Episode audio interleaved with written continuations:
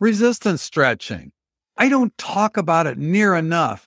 This is the technique that saved me, saved my body, saved me from seven surgeries a little over 15 years ago. My body has been in great shape ever since I discovered this technique.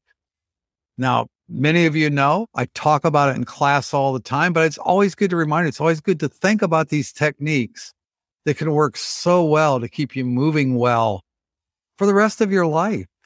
I, many, many times you don't need the surgery.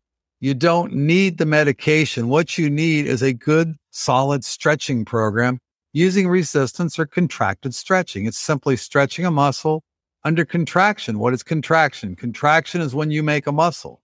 If you're making a Popeye muscle with your bicep, you put your arms out to the side, bend your elbows, make fists, bring those fists in, and you're going to see that muscle pop up. Well, that muscle's contracted. What you need to do is keep it like that as you stretch it.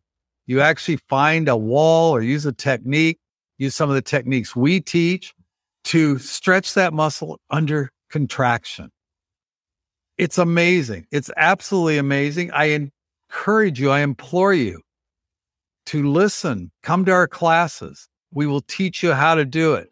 Realpeople.fit is part of the membership where we've got a full course on it in there where you can learn how to do resistance stretching for yourself.